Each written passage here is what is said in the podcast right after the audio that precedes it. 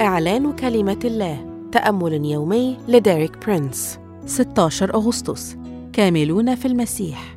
هذا الأسبوع يشرح لنا ديريك برينس أننا صرنا كاملين في المسيح الذي هو رأس كل رياسة وسلطان، واليوم يوضح لنا أن يسوع المسيح هو الشخص المذخر فيه جميع كنوز الحكمة والعلم.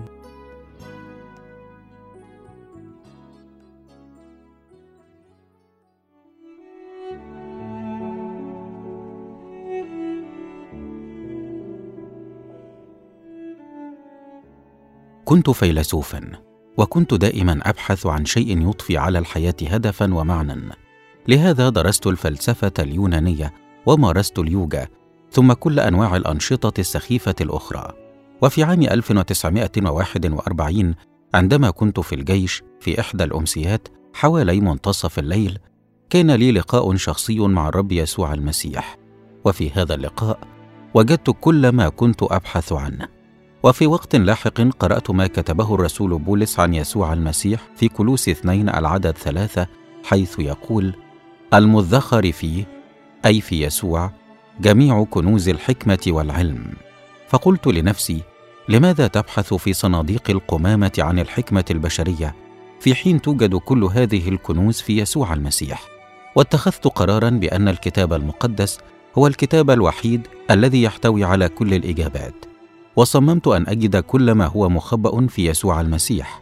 كنت أحياناً أضل، وأحياناً أخرى أنحرف وأنعطف في مكان آخر، ولكن سريعاً ما كنت أعود وأجد أن يسوع هو الألف والياء، البداية والنهاية، الأول والآخر، كما في رؤيا 22 العدد 13، وهو أيضاً رئيس الإيمان ومكمله، كما في عبرانيين 12 العدد 2.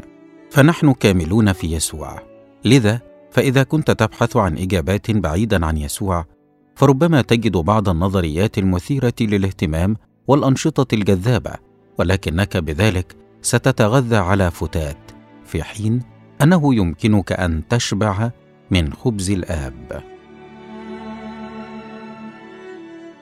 أشكرك يا رب من أجل عملك في. أعلن أن يسوع هو الإجابة، هو الألف والياء، هو البداية والنهاية، الأول والآخر، هو رئيس الإيمان ومكمله، وأني صرت كاملاً في المسيح. آمين.